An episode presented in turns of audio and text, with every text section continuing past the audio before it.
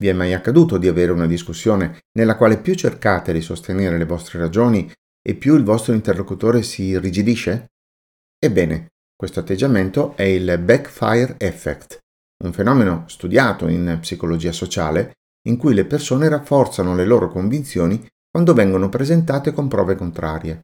In altre parole, continuare a cercare di convincere un interlocutore che non è d'accordo con la vostra tesi può a volte avere l'effetto opposto a quello desiderato. Un effetto che può rendere molto difficile il cambiamento di opinioni radicate, essere un ostacolo alla comunicazione e alla comprensione reciproca. È importante sottolineare che il backfire effect non si verifica in tutte le situazioni, è tuttavia molto probabile in contesti altamente polarizzati o su temi emotivamente carichi. Cosa fare per evitarlo? In gioco entra la propria capacità di argomentare. La teoria dell'argomentazione è un campo di studio interdisciplinare che esamina la struttura e la logica degli argomenti.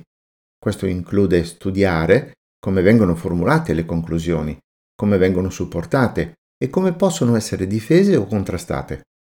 Un buon argomento non è solo un'affermazione che riteniamo vera, ma un'affermazione supportata da ragionamenti solidi e prove. Tuttavia, la sfida consiste nel trovare un equilibrio tra la presentazione di argomenti validi e l'evitare il backfire effect. Una strategia efficace può essere quella di combinare empatia e rispetto con un solido ragionamento argomentativo. Mostrare che capiamo e rispettiamo il punto di vista dell'altro può aiutare a creare un clima di fiducia e apertura, rendendo meno probabile una reazione difensiva. Allo stesso tempo, presentare le informazioni in un modo che risuoni con i valori e le credenze dell'altro può rendere più facile accettare idee che altrimenti potrebbero sembrare minacciose. Tuttavia, è importante ricordare che l'obiettivo di una discussione non dovrebbe essere solo di vincere l'argomento, ma arrivare ad una comprensione, una verità condivisa che sia accettabile per entrambi. Questo presuppone che ci possa essere più di una verità su un determinato argomento. La PNL offre a riguardo diverse tecniche efficaci. Vediamole. Il rapport, ovvero costruire un buon rapporto con gli altri.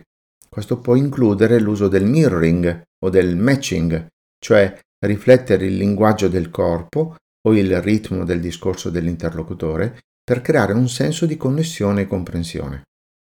Lo Swish Model consiste nel cambiare le nostre risposte emotive ricalibrando le nostre rappresentazioni mentali.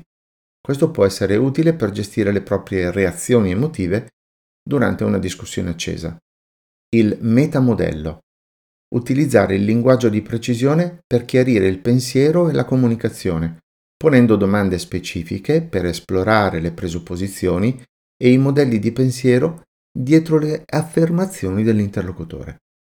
Il reframing.